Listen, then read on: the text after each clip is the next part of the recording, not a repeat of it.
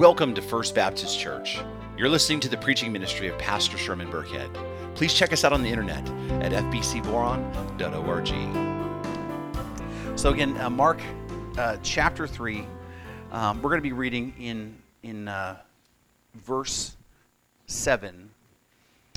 And the word of the Lord reads Jesus withdrew with his disciples to the sea, and a great crowd followed from Galilee and Judea and Jerusalem and Idumea and beyond the Jordan and from Tyre and Sidon. When the great crowd heard all that he was doing, they came to him. And he told his disciples to have a boat ready for him because of the crowd, lest they crush him. For he had healed many, so that all who had diseases pressed around him to touch him. And whenever the unclean spirits saw him, they fell down before him and cried out, you are the Son of God. And he strictly ordered them not to make him known. And he went up on a mountain and called to him those whom he desired. And they came to him. And he appointed twelve, whom he named apostles, so that they might be with him and might, he might send them out to preach and have authority to cast out demons. He appointed the twelve Simon, whom he gave the name Peter, James, the son of Zebedee, and John, the brother of James uh, to whom he gave the name Boanerges, which means the sons of thunder. Andrew and Philip and Bartholomew and Matthew and Thomas and James the son of uh, Alphaeus and Thaddeus and Simon the Zealot and Judas Iscariot who betrayed him. This is the word of the Lord. One of the, the interesting things about preaching is that um, um, the way that people t- tend to react to messages because uh, people will oftentimes come to me and say something about the message afterwards like you know hey that really that really spoke to me or that message really convicted me or you know um, um, and usually there's like a consistent theme that people come up and, and, talk about. It's usually a consistent like you know what? Hey that really touched my heart and, and multiple people would say the same thing. Um, you know, when I, when I preach a message on, on the love of Christ, people consistently come up and say, you know, I needed to hear that today. I really needed that, right? Or if I touch, you know, a message, we talk about a message that, that touches on, you know, or, or, confronts our sins or confronts some of our preconceived ideas, people will come to me like, yeah, that really hit me, you know, right here. But then there are times I preach a message, and then I'll have several people come to me, uh, and they'll say that I'll appreciate something about the message, but it's typically sometimes not even the main focus of the sermon. There's just something in it that they heard that spoke to them, something that, that really wasn't even like where I was even thinking about, but it, it spoke to them. It was like last week, I did have some people come to me and say, hey, you know what? It did challenge me that you pointed out that we have a choice when it comes to God, but, but you know, but we won't choose God unless He changes our, our nature because our nature is not to choose God. But the biggest response, all right, the biggest response I got out of last week's message was this I really loved how you worked in the Lord of the Rings in your sermon. You know what I mean? That was, that was the big reveal, right? Well, in fact, if we look at the text today, there's another quote from this series that's fitting for, uh, for where we're going. And in fact, if you remember the, the beginning of the movie The Lord of the Rings, you know, as the music begins to play, and then you hear the voice of Lady Galadriel, the, uh, the, uh, the elf, she says, The world is changed. I feel it in the water, I feel it in the earth, I smell it in the air. And, and really, that's exactly where we are in, in the text because the world has changed. I mean, Jesus of Nazareth, God in the flesh, was born into the world, and he came, you know, he, you know, um, as, as a nobody from nowhere. Nobody, nobody knew that, nobody was expecting him to be who he was. And then he gets baptized to what? Not take care of his own sins, but to identify with, with us as sinners. And he goes into the wilderness and he gets into, into a conflict with the devil, right? And then he emerges you know, preaching this, this gospel that, that the time is now, the kingdom is here, and that people need to repent and believe the gospel.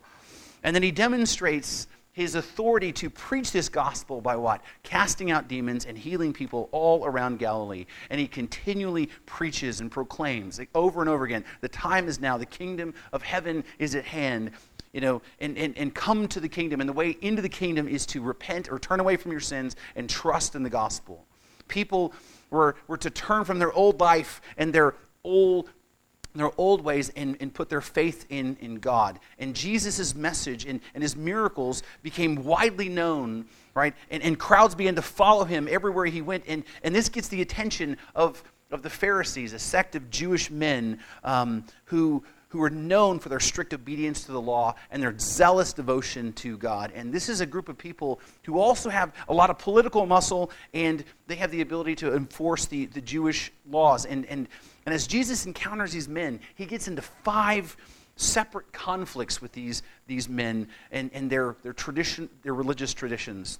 First of which, Jesus claims to have the authority to forgive sins, and they think that he's blaspheming. Second, he is, uh, Jesus is uh, willing to have fellowship and, and close fellowship with, with the worst kinds of sinners, which they believe makes him unclean. And then, third, Jesus and his disciples wouldn't follow the strict uh, man made rules about fasting that the Pharisees did. And Jesus basically essentially told them, you know, your old, you know, uh, religious tradition and the gospel are just not compatible with one another. And then, fourth, Jesus challenges their understanding about the Sabbath law itself and he claims authority over the Sabbath. And then, finally, the last straw, Jesus heals a man on the Sabbath, to, and, and to which the Pharisees believe Jesus is in violation of the law for working. And rather than rejoicing for this life that's been restored, the Pharisees left there and went away and conspired with their enemies because they wanted to make sure that Jesus died. And again, at that moment, everything changed. This is a, this is a turning point in the story. From, from this point on, we're going to begin to see a dramatic shift in the momentum of, of the story of Jesus Christ. In fact, if you look with me at verse 7, it says, Jesus withdrew with his disciples to the sea. And that's a sentence that's really easy to overlook if you're just reading Mark's gospel. Because one of the features of Mark's gospel, as we've talked about, is that it's an action packed um, narrative. It moves really fast. It goes from one thing to the next very quickly. And, and, and it moves quickly through the ministry of Christ and it rushes toward the crucifixion of Jesus. In fact, it's been said that, that, that, um, that Mark is, a, is an extended uh, crucifixion narrative with an extended introduction right? It moves quickly, and, and it's a great narrative to help us understand what it's like to be like Christ because it really focus, focuses more on what Jesus did than what he said. But, but the downside is sometimes Mark's gospel doesn't give you all the details that the other gospels give, and so it's easy to miss some things. Like today's text, there's a couple of places where we're, it's going to be beneficial for us to look at the other gospels to help fill in a couple of blanks.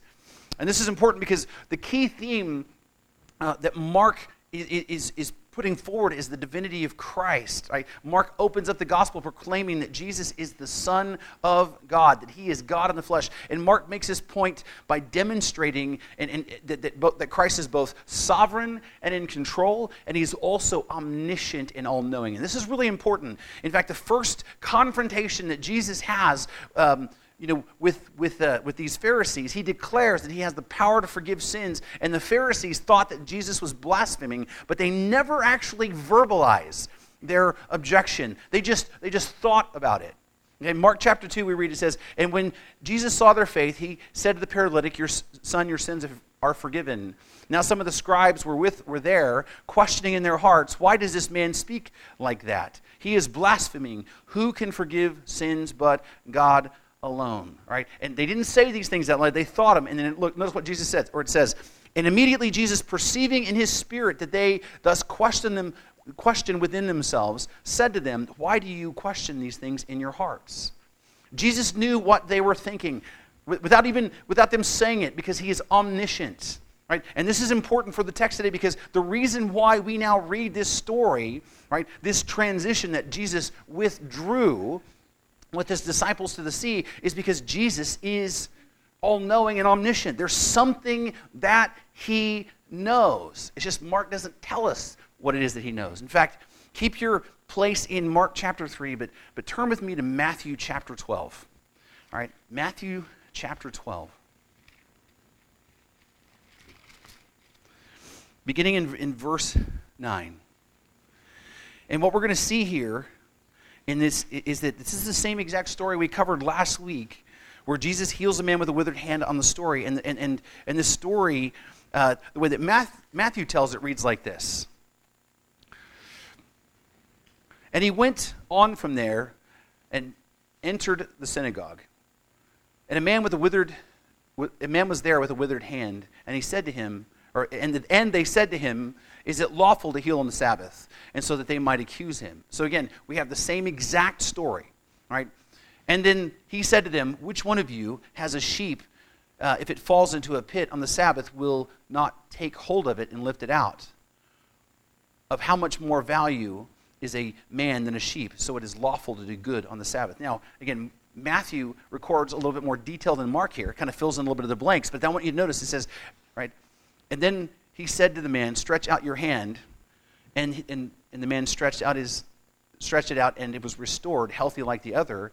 But the Pharisees went out and conspired against him how to destroy him. All right? And then verse 15 is where, is where we, uh, is the important detail that we're lacking. Jesus, aware of this, withdrew from there. You see, Jesus is, is when, when the Pharisees left, the, um, when, when they left with the decision to kill him, he already knew that. He knew exactly what was going on, right? That, that their old wineskins, so to speak, of their old religion had basically had enough of the gospel and, and they burst and they decided to kill Jesus. But, but this wasn't public knowledge. This wasn't like they were running around telling, we're going to get that Jesus guy, right? But rather, Jesus, being God, is now aware of this. And that's why the story begins to change here, right? That the reason why he withdraws the sea right that we find in, in, in, mark chapter 3 the pharisees have, have decided to kill him and jesus is now he is aware of that and suddenly he's, gonna, he's, he's basically having to be careful in his in his movements right but notice what it says because then a great crowd followed from Galilee and Judea and Jerusalem and Idumea and from beyond the Jordan and from Tyre and Sidon. You see, in spite of the controversy uh, uh, with the Pharisees, though, in spite of their dislike of Jesus and their distrust of him, Jesus is becoming more and more popular.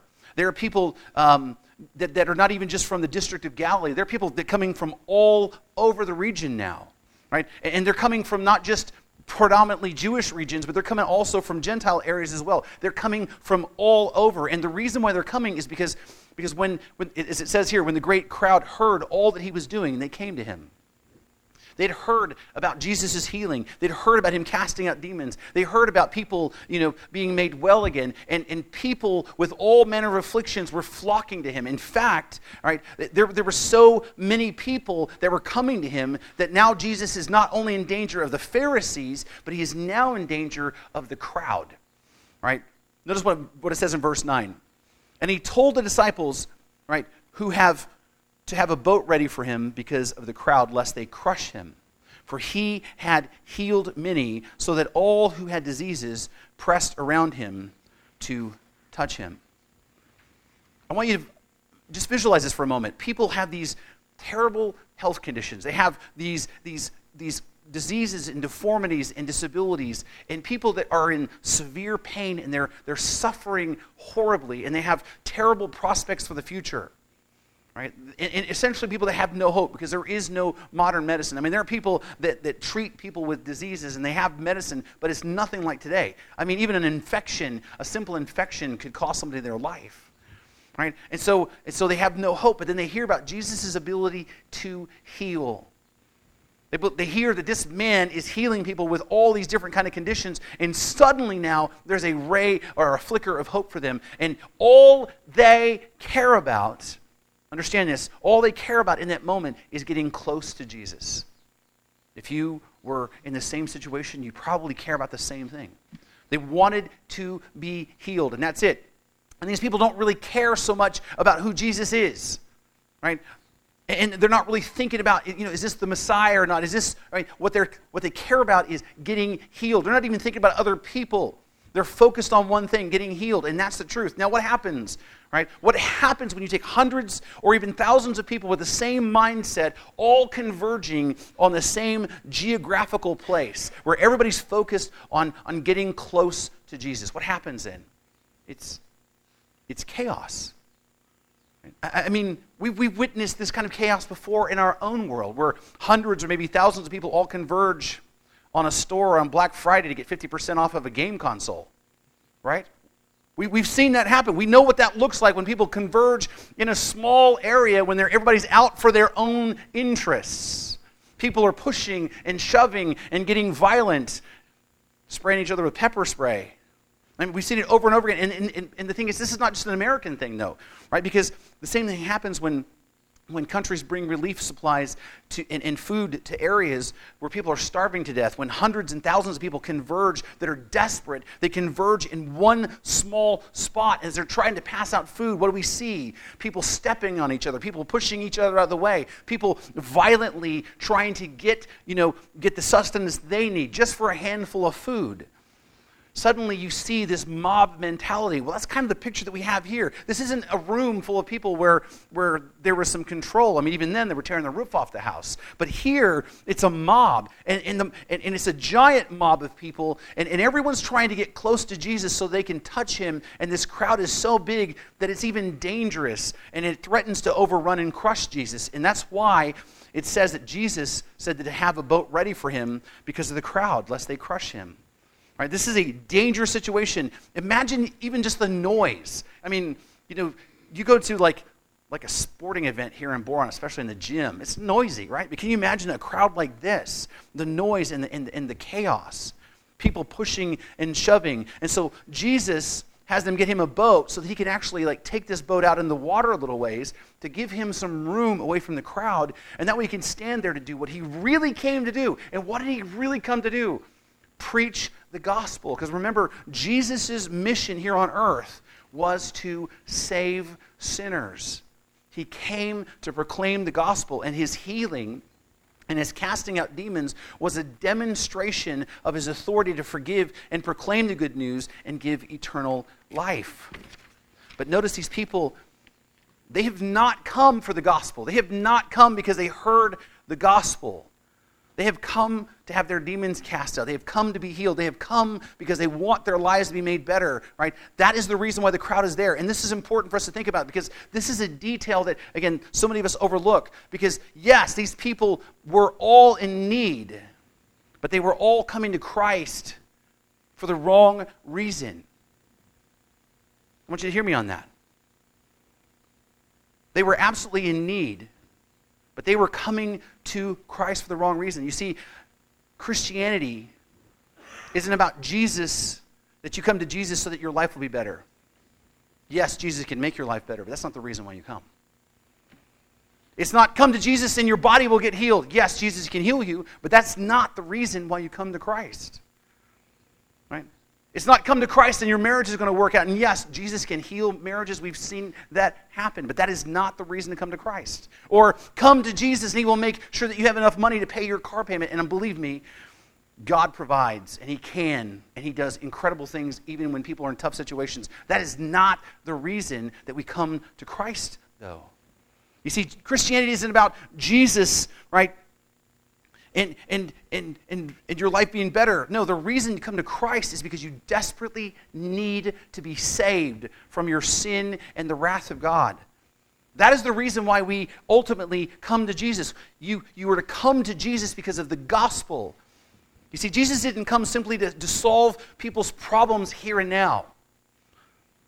I mean, he can.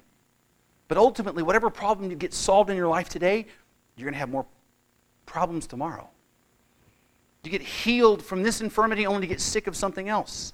I mean, we all experience that. You get over the, the flu, right, to get bronchitis. You get over bronchitis to have pneumonia, right? And, and, and whatever problem you experience now, you might, you know, God might provide for you now to where you, you make all your payments today, but then tomorrow you fi- face another financial situation, right? Whatever problems get healed here and now and taken care of here and now, there are going to be more problems. And ultimately, there's the worst problem. Ultimately, all of us are going to what? We're all going to die. Everyone dies. Every person that Jesus healed in the Bible, by the way, just so you know, every person Jesus ever healed is dead, right? He even raised Lazarus from the dead, and, and, and Lazarus is dead. So the reason isn't to come to Jesus for what he can do for us here and now. Now, understand, he can help here and now, but that's not the reason why he came. He came to bring salvation to the lost, and the healings and the miracles or were certainly gracious, compassionate acts of God. And, and hear me, okay? I want you to hear me on this. God loves to give good gifts, and He loves to give good things to His children, and He loves to be compassionate But these miracles were primarily and still are primarily about establishing Jesus' power and authority to bring salvation to the world. Miracles were about helping people see the reality of the gospel. And, and, and the chaos that you see here and the giant mob is the result of when people come to Christ for the gifts rather than the giver of the gifts. They come for the gifts rather than for Christ. Their hearts are not set on Jesus, but rather themselves. And understand this right here is one of the greatest issues facing the church today. People coming to church and professing faith in Christ because they want something for God, from God instead of God Himself. And I want you to be, uh, and I want you, I want you to hear me. I'm going to be really, really clear because I don't want to be misunderstood. I don't want my words taken out of context here. All right? When your life is sideways, and when you're experiencing pain, and when you suffer, and you can't seem to do anything right, and your life is a total mess, yes, turn to God. Every time. And when you need to be healed, and when your marriage is falling apart, and your financial world is a mess, and you're battling addiction, or your depression and anxiety is overwhelming you, turn to God. Cry out to Him. Shout out His name. Fall on your knees in prayer and seek His face. Absolutely. Those things should be things that cause you to come to God, but they need to be a catalyst to drive you to God. They should be the things that cause you to desire to be close to Him and have a relationship with Him and fall in love with Him and to trust in Him and to depend upon Him. But the problem is, is that many people want relief, but they don't want a relationship. They want the goods, they just don't want the giver of the goods. They want the gifts, that God can give, but they don't care about a relationship with, with the giver of the gifts. The greatest desire is not for God Himself. That's why most of the biggest churches in America, and I said most, not all, okay? Most of the biggest churches in America preach a, what's called a prosperity gospel. And it's because people want for God to bless them. People want for God to give them the material possessions of their hearts and to prosper them and to make them rich and to solve all their problems. But they really don't want God Himself. You begin to talk about repentance and holiness and righteousness, and they don't want to hear none of that. They want to hear about what God can you do for me. Because what happens is when you turn to God and you're suffering your pain, right? What happens then when He doesn't give you what you're asking for? What happens to your faith when you turn to God and He doesn't heal you? When, when He doesn't fix your marriage? When, when he, he doesn't keep the bank from foreclosing? What then? What do you do then? Do you still love him? Do you still trust in him? Do you still depend upon him? What happens when you desperately are praying for God to heal your child of cancer, right? But he doesn't do it. What is your relationship like with God then? Again, don't misunderstand.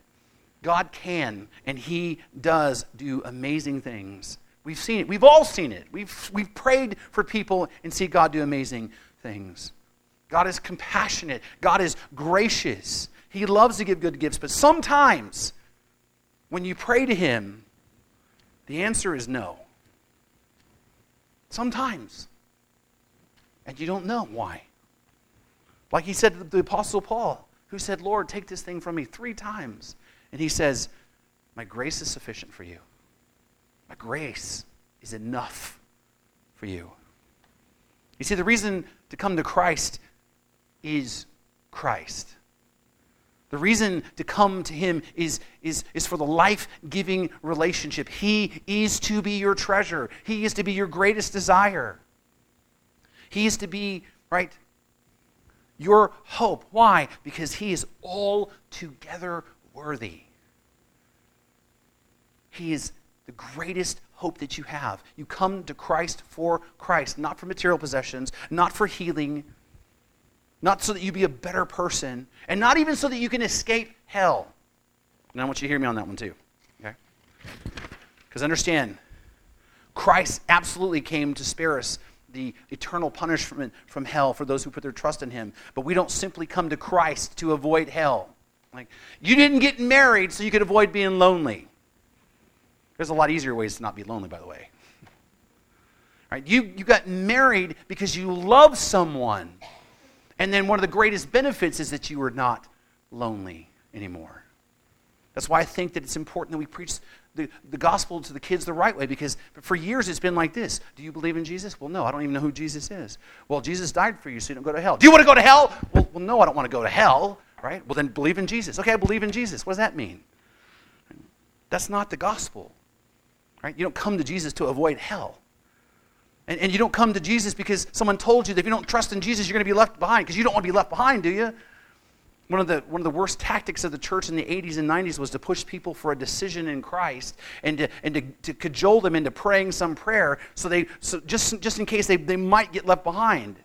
Right? Because look what's happening in Russia. Look what's happening in, in the European Union. You don't come to Jesus because you're trying to avoid hell or trying to avoid being left behind. You come to Jesus because he's worthy. You come to Jesus because he is your life. You come to Jesus because he gave his life for you individually. Think about who you are. He died for you. You come to Jesus because He's your greatest hope and your greatest treasure. Yes, turn to Him in your infirmities and pain, absolutely, and cry out to Him. Seek His face when nothing else makes sense, but trust in Him and hold on to Him no matter what happens and no matter how He answers your prayer because He is your hope. And so, so here in this part of Mark, we see that, that things have changed and the Pharisees are wanting to kill him. The crowds are beginning to get out of control, and, and this begins a transition um, in, in the story. But before Mark changes things, uh, he comes right back to the main point that he set forth in the beginning.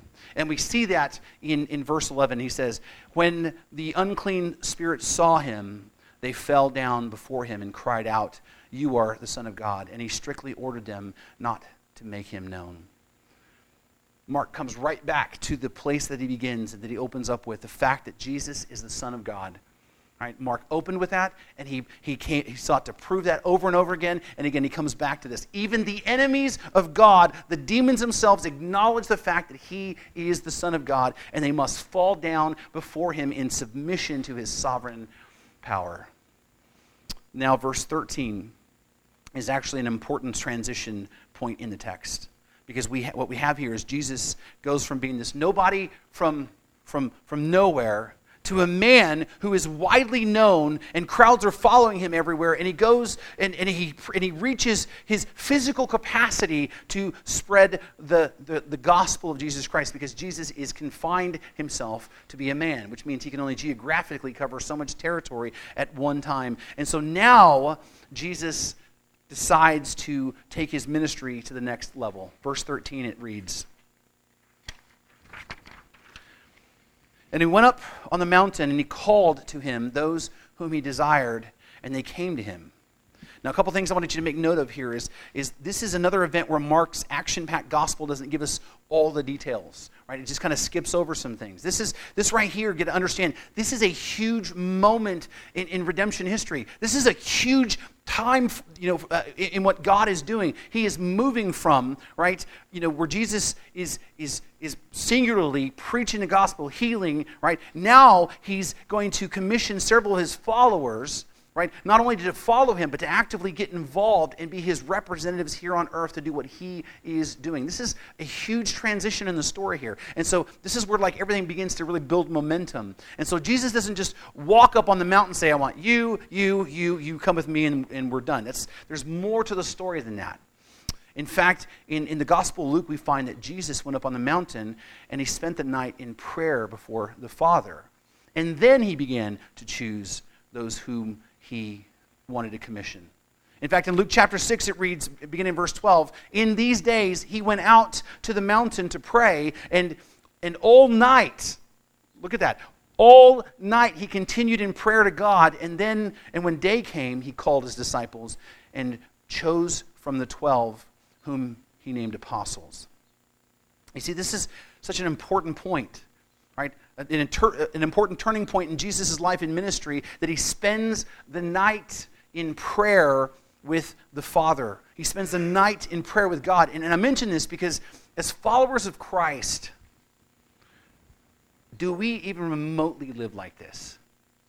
I mean, because what, what are we? We are Christ followers. The name of this series is Following Jesus, right? He is to be our model. He's our, he's, he, we're, we're to base our life on Him. We're to be conformed in His image. Do we live like this? I mean, if you've had a major decision coming up in your life, whether it's a big decision about work or relationships or, or whether to move or take advantage of an opportunity, right?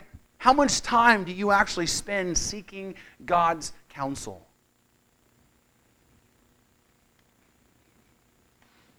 Will you spend all night praying to God about something? How about, a, how about an hour? Ever done that? Half an hour? How about, how about 10 minutes? How about the 30 second? Heavenly Father, Lord, please bless this decision. Or maybe you're like me, who oftentimes find that that, that you've, you've had an important decision that you've been on your mind for a long time. You've been thinking about it a long time, and you've, you've written down the pros and the cons, and you've kind of puzzled over it, and you've gotten advice about it, you've talked about it, and then you realize, like, you like you finally, you make the decision, you go, I didn't even pray about that. And you're like, Lord, please bless, the, bless this decision I just made, right? And, and, and help me to have favor, and, and I hope that this is in your will, because if it's not in your will, I'm going to be in trouble, because I already made the decision. Can't go back on it now. How many of you, how many of us have ignored or forgotten the fact that we have a 24 hour day, seven day a week, 365 day open connection to the God of the universe who is always ready to hear us and to listen to us and give us wisdom? James says, if you lack wisdom, ask of God, and He gives it generously. Right? How many decisions in your life have you would, would be different? How about that one? How many decisions in your life would be different if you would have actually like taken the time to seek God and really pray it out? I know in my own life there's a lot. Jesus, who is God in the flesh, made a point to get alone with, with the Father and pray all night over a decision. How much more then should we? And so Mark says, He went up on the mountain and he called him those whom he desired? And they came to him. And he appointed 12, whom he named apostles, so that they might be with him, and he might send them out to preach and have authority and cast out demons. Jesus selected among his followers 12 men to be specifically commissioned and empowered to, to replicate what Jesus has been doing, to proclaim the gospel and to perform miracles in order to validate the fact that they have the authority to proclaim that, that message. And what I want you to notice here is that, that, that Jesus now gives them a title, the title of apostle. And this term simply means sent out one, but, but it becomes significant because Jesus not only gives these men a special commission, but he gives them a special name, apostles. And, and, and, what's, and what's important to realize is that Jesus didn't simply have 12 disciples. This is, this is one of those things where we kind of get tripped up in our own language as Christians. We always talk about the disciples, and people think of the 12 disciples. Jesus had many disciples there were many people that were actively following Jesus wherever he went, you know, hanging on his every word. He had lots of disciples, right? And out of those disciples, he selected 12 people that became apostles. And so when they're usually referring to that, the, the, the New Testament will say the apostles or the 12. There's a, there's a focus on that. But there are 12 hand selected men who were not only called to preach the gospel, but also they were given supernatural ability to heal and cast out demons. Twelve men sovereignly selected by God to, um, to play an important part in redemptive history. And, and who were these, these noble men? Well, Mark tells us. It says in verse 16, he appointed the twelve Simon, whom he gave the name Peter, James, the son of Zebedee, and uh, John, the brother of James, to whom he gave the name Bono, uh, Bonog, I always get this messed up. Boanerges, that is the son of the, called the sons of thunder, Andrew and Philip, Bartholomew and Matthew, Thomas and James the son of Alphaeus, and Thaddeus and Simon the Zealot, and Judas Iscariot, whom betrayed him. And I want you to, I want you to think about this. Jesus, right, the Son of God, the sovereign, all knowing Son of God, spends a night in prayer to pick 12 men for a special assignment that will ultimately change the entire course of the world. And who is it that he picks? He picks a fisherman named Peter. And Peter, to his credit, was the first person to recognize and proclaim that Jesus is the Messiah. He was also one of Jesus' three people in his inner circle, the, the, one of the three people closest to Jesus. But he also had a very big personality, and he was very kind of, um, you know, boisterous. And he becomes the leader of the early, early church. But Peter is also a deeply flawed man. Right? He's, he's boastful, he's arrogant, he's really full of himself. And, and, and he even tries to rebuke Jesus. If you remember that story, he tries to rebuke Jesus when Jesus said he's going he's gonna die. And, and Peter's like, that's not going to happen to you. And Jesus even says to him, Get behind me, Satan. Right? Like, I wouldn't want Jesus to call me Satan. All right? And, and if that weren't enough, then, then Peter goes and he denies knowing Christ not one time, not two times, but three times. Think about that. He, like, said, I don't even know who you're talking about. A little girl comes up to him and says, Aren't you one? And he's like, No, I don't even know that guy. And then you have John, right? John is the man that Jesus selects to actually take care of his mom when he's on the, on the cross. And he's the, he's the apostle that lived, lived longer than any other apostle. And, and John affectionately refers to himself in his own gospel as the, the, the one that Jesus loved. But he wrote the Gospel of John. He wrote three letters of John. And he also wrote the book of Revelation. Also pastored the church in Ephesus. But he and his brother were called the sons of thunder, which is a reference to their personality. They were loud and, and outspoken and fiery. In fact, if you remember the story where Jesus and, and his, his disciples and his apostles went to the Samaritan village and they rejected Jesus and the message. And John's like, hey, man, Jesus, you want me to call down fire from heavens and let's just burn this place up? That's kind of like his personality, right? And, and John and his brother James actually then sneak around and kind of like ask Jesus kind of like on the sly, like, hey, can we be like your like best buds and you know when you come in your kingdom? You know I mean? That's the kind of guys they were. Not perfect men by any stretch of the imagination. And then there's Andrew, Peter's brother, Philip, and Bartholomew. And then there's Matthew, which is Levi. And we all we just heard about his story. Right? And then you have Thomas, who was the doubter, didn't even believe that they saw the risen Christ. And then James the son of Alphaeus, Thaddeus, and then you have Simon the Zealot, who um, the, the name Zealot actually means is related to the idea that he was a political radical. He was, I mean, he was like somebody that was like politically active, and, and he was has been thought by some commentators to be a part of a violent resistance to the Romans. And then there's Judas, and if you're a Christian or you know anything about Christianity at all, you kind of kind of know who that guy is. But when you look at this list of men, you realize like Jesus uses the most unlikely people. Right? He didn't use the best educated. He, he didn't use uh, the hyper religious. He didn't use people that had the best political connections or had you know, a lot of financial ability to, to move the kingdom along. He didn't choose people that were perfect by any stretch of the imagination. And what I need, what you and I need to see in this text is Jesus chose average ordinary, flawed people for the most important leadership positions in, in, in, in, the, in his mission. Jesus used ordinary, I mean, we're talking about mostly blue collar, uneducated, really nobodies. Average, ordinary people for the most important leadership positions in his mission. He chose ordinary, flawed men. And this is important because Jesus, because God can use whoever he wants to to further his kingdom. And I think this is important for all of us as Christians to, to, to, to, remember because I think it's really easy. In the modern context, especially in America, we look around and we see what we think church success is. You know, these people that have these churches with like thousands and thousands of people and these, these ministries that are, that are doing like these incredible things and they have these just these wild numbers. But God moves the entire kingdom of, of heaven right, on the unknown. No matter who you are, and no matter where you have been in your life, no matter what you've done in your life, God can use you. And He can use you to do great things.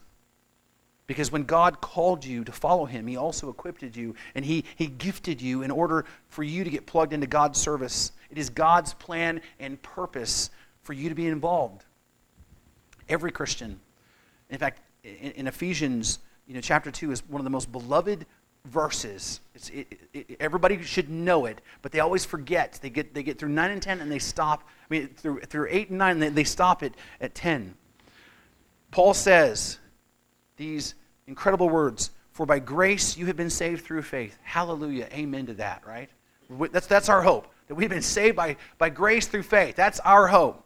It's not your own doing, it's the gift of God not the result of works so that no one may boast. And then he says for, and that word for is a connecting word. That means that, that what he's about to say is connected to what he just said. For. And because of that, we are his workmanship created in Christ Jesus for good works, which God prepared beforehand that we should walk in them.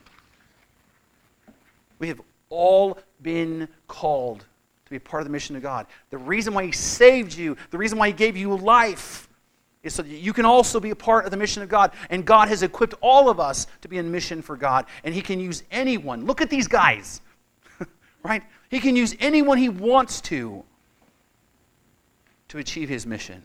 Now, in that, one of the things that many people will notice and wrestle with is this glaring decision that Jesus made to choose Judas. Because understand, Jesus did choose him. This was not an accident. Now, this is not something people really think about or like to think about, but it's the truth.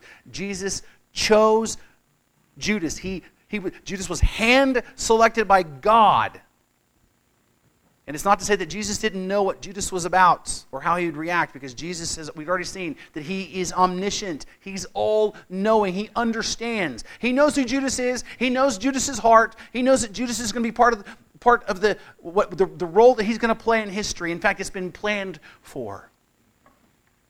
He is part of God's sovereign plan. God is going to use him and his hardened heart to accomplish the plan of God's redemption, which includes his betrayal, torture, and the killing of, of Christ on a Roman cross. And Jesus knows this. And he still selects him, and he still ministers to him, and invests in him, and commissions him. And he still, even in, in the book of John, we read about you know, him washing the, his disciples' feet. This is before Judas left. He washes Judas's feet in an act of love and service for him, too. You see, one of the things that we need to come to terms with is God's plan is not going to always make sense to you. Because God, in here, in your life, and in my life, in the world around us, is going to do things that won't initially, we're just not going to understand or, or expect. You're going to have a plan. I think this is what God wants me to do. This is the direction my life's going. Everything's going great. And then something happens, and you're like, why? It's not going to always make sense. The problem is is that in the moment, it seems counterintuitive, but in the context of eternity, it will ultimately make sense. But we don't live right now in eternity. And so something that happens in our lives and in the world that God allows or ordains to happen will not make sense here and now. And so there will be times when you're praying, God, heal my mom of cancer. God, help me get that job that'll change my life. God, please restore my relationship to my estranged daughter. I miss her so bad. There'll be times when God says, no. And you'll wonder, what in the world's going on here? Why me? Where are you, God? I've done all these things for you. I pray, I tithe, I go to church. And we'll be met with silence. And you may not even know in this lifetime why things are the way they are and why God has allowed what He's allowed. But it's in those times that we are called to turn and trust in Him and, and know that He is good and that He is just and that He is gracious and merciful and to remember that He used someone like Judas to bring salvation to the world. He used Judas as an instrument to bring about Christ's suffering for us on our behalf. Because, because the truth is, God uses not only good people and good circumstances for his glory, but he also uses evil people and circumstances for his glory. As we, as we all, as we said last week, all things work together for the good of those who love him and called according to his purpose. And all things actually work out for his glory. Even the evil, God is in control. God can do whatever he wishes and take the worst of circumstances and work it out for our, our benefit and his good. I mean, think about this. Hey, the greatest evil in the history of evil has to be the suffering and the death of the innocent Son of God on the cross for our sins. I mean, if you're going to define unfair, wouldn't that qualify? I mean, we, we, we, want, we want to talk about fairness all the time when we come to God. I mean, people want to appeal to, to fairness when He doesn't answer their prayers. How is that fair? Why isn't that fair? Right? We, we, we struggle with fairness when we think about God's sovereignly choosing who He will. Right? But the truth is, what is fair ultimately? What is fair is for us to be given what we deserve for our sins, which is justice. That's what's fair. But God ordained that the world's most evil in history would fall upon his own beloved Son, so that through that we might be saved and bring God the greatest possible glory. And there isn't an evil in this world that God cannot use for his, his own glory and our good. And again, not, it's, it's not always ours to understand the reason why. It is ours to trust that God is who He says that He is and that He will keep the promises He's promised to us. God is in control of all things, and He can take the very worst and He can work it out for our good. And, and I don't know about you, but that's, that's a comforting thought to me.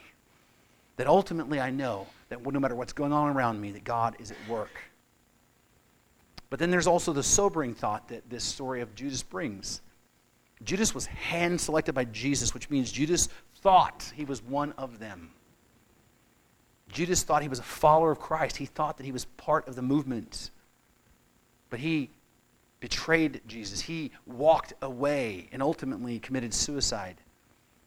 And, this, for us, should always cause us to examine ourselves. Salvation is not simply about a profession of faith. That's the part that most of us, or many of us, struggle with. We're not saved by saying words. I want you to hear me on that. We're not saved because we magically say some words. We, we're not saved because we're praying some prayer. You're not saved by professing faith, right? In Jesus so that you can avoid hell or not be left behind. You're not saved by what you say, right? And now understand, I don't want you to miss what I'm saying here. Should you make a profession of faith? Absolutely. Should you pray, Lord, forgive me, please save me? Absolutely. But just because a person self identifies as a Christian doesn't make it so. People identify as lots of things in our world today that aren't really so. But just because a person says, I'm a Christian, doesn't mean that they are. Look at Judas. Judas identified as a follower of Christ. Salvation is, is more than simply a profession. Salvation is also not just about gifting.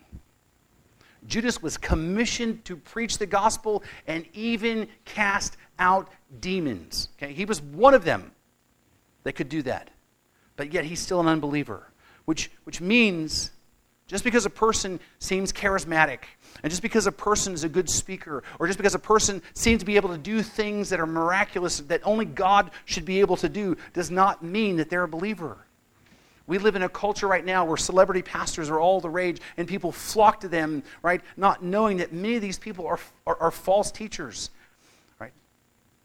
But they seem to be so charismatic. Like one particular influential pastor, he was actually used for the hype video for the Super Bowl. He's like super popular. But this man has a church of thousands of people in a TV ministry, and he openly denies the, the, the, the, the Trinity openly, like, like, like it's, it's pure heresy, but thousands and thousands of people will follow him because he, because he seems to be supernaturally gifted from God. Or another church in Northern California that boasts that preachers have the ability to physically heal people. They play this little game with stretching people's legs out to make them think that they're growing their legs. And then during their worship services, they actually put, have somebody go up and they put gold, like this dust and fog stuff in the air conditioning units. And so at the right time during the, the worship set and in prayer, suddenly they call it, they call it the glory cloud. Right, that this supernatural, the Holy Spirit just manifests himself, and they actually have feathers flying in the air, and they call them angel feathers. These people don't even have the gifts, the real gifts of Judas. Right? And they are false converts because, because a person seems to have a gifting from God it doesn't make them saved, and neither does leadership. Neither does a leadership position. One of the greatest tragedies in America um, is, a, is an issue of extremes. On one end, you have the, the average Christian who doesn't really care or have much respect for the office of the pastor because they don't want to be under somebody's authority. But on the other end, you have the extreme of these charismatic, and I say that charismatic is like the ability to lead people, not as in speaking in tongues. That's a different thing. Um, but they have these leaders that have this ability to, to, to wield and use just deep loyalty from, from other people that are, that are and, and it just, it's, it's amazing to me that they will follow these false teachers. Just because a person ends up in ministry and, and, and has a position or a title doesn't mean he or she is actually saved. In fact, there are several pastors and ministers from what is known as the emergent church movement that are now, now professing atheists. Like before, they were like in church, you know, preaching and, and worshiping and talking about God, and now they've come out and say, yeah, we've written a book on how we're atheists now, but we still go to church. It doesn't make any sense to me. So, salvation is not about leadership or, or gifting or a profession of faith. Salvation is, and it has been and will continue to be, what Christ calls us to. Salvation is about repentance and faith. That's what it's about. Repent of your sins and put your faith and your hope in the, the gospel of Jesus Christ. Yes, absolutely. Pray to the Lord about it. Yes, confess it, but then turn from your old life and turn towards God. It's not simply about the words you say or the, or the gifts that, that you have, you know, or the ability to lead. It's wholly about you depending upon the finished work of the cross. This, for us as Christians, is the issue. Your salvation is about your dependence on and faith in what Christ did for you on the cross, and that is it.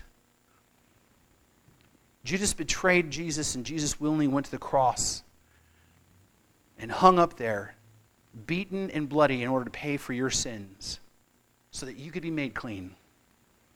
And all you have to do to have this eternal life right now is to let go of everything else that you hold on to and hold on to the truth.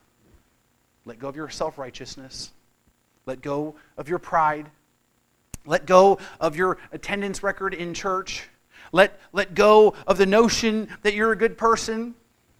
Let go of the notion that God owes you anything else but wrath and justice. Let go of the, well, I, I prayed a prayer when I was like seven years old and asked Jesus in my heart. Let, let go of all of the external things and hold on to Jesus. Yes, make your profession of faith. Absolutely. Declare it from the rooftops. Absolutely. Pray it out to Him over and over again. Absolutely. But hold on to Jesus. As the hymn uh, writer puts it, nothing in my hands I bring, only to the cross of Christ I cling. You are a sinner who is hopelessly condemned in your sin, and there's nothing you can do to fix it and you rightly deserve the wrath of God to be poured out on you. But in spite of that, God, by His grace, loved you. And He loved you not because of anything that you have done for Him. He loved you because He chose to love you. And because He loved you, He sent His Son, Jesus Christ, into the world to rescue you. And He did that by trading places with you. Jesus lived a perfect life that you couldn't live. And He died to pay a debt that you couldn't pay. And in the process, took upon Himself all of your sin Right? Past, present, and future, praise the Lord. And in return, he gives to you the righteous standing that he had before God, and that you can live forever without fear in his presence. And he died on that cross and was buried three days later and was resurrected as proof positive that your debt has been paid in full and accepted by God the Father. And all you have to do to receive that gracious gift and eternal life is to repent and believe the gospel. That's it. Hold on to it. Hold on to it, and you're saved. Now, as we wrap up, there's a couple things I, want to encourage you in. Number one is to, to check your own heart. Um, because I want you to examine why you want Christ. Do you want Christ because of what you believe he's going to give you and do for you? Or do you want Christ because you want Christ? Because he's worthy. I don't know about you, but like, like the, the idea of, of, of, of, of Christ dying on the cross is just something that just destroys me emotionally. I can't take that thought. I know who I am. That makes me love Jesus more than I can, I can possibly express. and then he offers me eternal life. Praise the Lord. He offers me the ability to, to, to, to spend the rest of, of, of, my eternity in heaven. Praise the Lord. And then on top of that, he sends the Holy Spirit into my heart to, uh, to guide me and to lead me and to direct me and, and to give me guidance with my family. And he, he gives me a, a renewed love for his people. Praise the Lord. Why is it that you come to Christ? You come to Christ because, because you, you want him to, to make you not feel sad anymore? He can do that, but is that the reason why you come?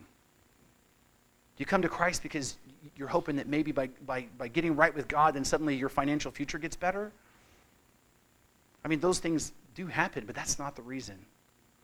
And I, and I, and I say that to say is because we all have our battles. There are going to be those days where you're going to be on fire for the Lord and you're excited and you're focused on Jesus all the time. And then something happens and you begin to kind of like drift because we are very prone to take Jesus off of the throne of our hearts and put ourselves back there. We are all prone to that.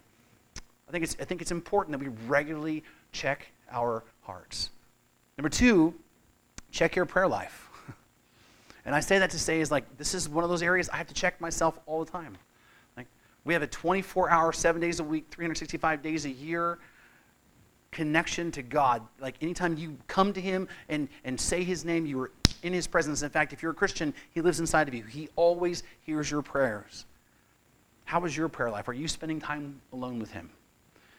And then third, I say check your relationship with God and, and ask the question, are you saved? And, and, I say that to say is because I don't ever, I mean, I want people to walk in, in the assurance of their salvation, but my heart as a preacher is always Jesus' words. Not all who say to me, Lord, Lord. Right? That weighs heavy on me. And so I'm always going to ask people, check, double check. What, what, what, have you actually put your faith and hope in Jesus Christ? Because what I want more than anything else is that when it's all done, whether I stand beside your grave or meet you in heaven, that, that I can know for a fact that I did everything I can do as a minister of the gospel for you to hear the truth and for you to repent and believe. That is my heart. And so I always ask, are you saved? Have you repented and put your trust in Christ? And does your life bear the fruit of a transformed life? And if so, praise the Lord. And if not, then my encouragement is don't walk out of here without coming to talk to me or Hugh as one of the deacons or, or Johnny um, or Keith um, or Brad or Gary. Every one of us would be happy to talk to you and, and, and, and minister to you and help you to get to where you're beginning to walk with Jesus Christ. In fact, let's all bow our heads and let's come before the Lord. Father, we love you. We thank you so much for your grace and your unending mercy. And we thank you for the truth of your word. And we thank you for the simplicity of the gospel that is by faith, and that's it. It is not by any external actions. It's not by our, our, our, church attendance. It's not by our tithing. It's not even by the words that we say to other people. It is by faith that we repent that we turn away from our sin and we put our hope and trust in you. And that those who are saved, Lord, will continue to walk in repentance and faith. We are not perfect and we won't be. And we will all stumble and fall, but you will give us the gift to continue to repent and continue to hold on to that promise. And that when we fall down, Lord God, that we would immediately get up and we just hold on to Jesus, saying, Lord, you promised to save me, and I'm holding on to that promise and depending on that. And I pray, Father, that whoever may be that's not here, that may not have actually moved to that place, Lord, that you'd convict their heart, Lord, and convince them to do just that, to put their trust wholly in Jesus Christ. And Father, whether we do that in prayer, praise the Lord, or whether they just make a confession and they shout it from the rooftops, what, however that may come about, Lord, that you'd work in their hearts. And I pray, Father, that you'd give us a missionary spirit in this church, Lord, to go out into the world to continually remind people of who Jesus is and to call them to, to believe, Lord. And I pray your blessing over every single person here and their families that are represented as well. And I pray, Father God, that, Lord, you would bring revival to this church and this community. In Jesus' name we pray.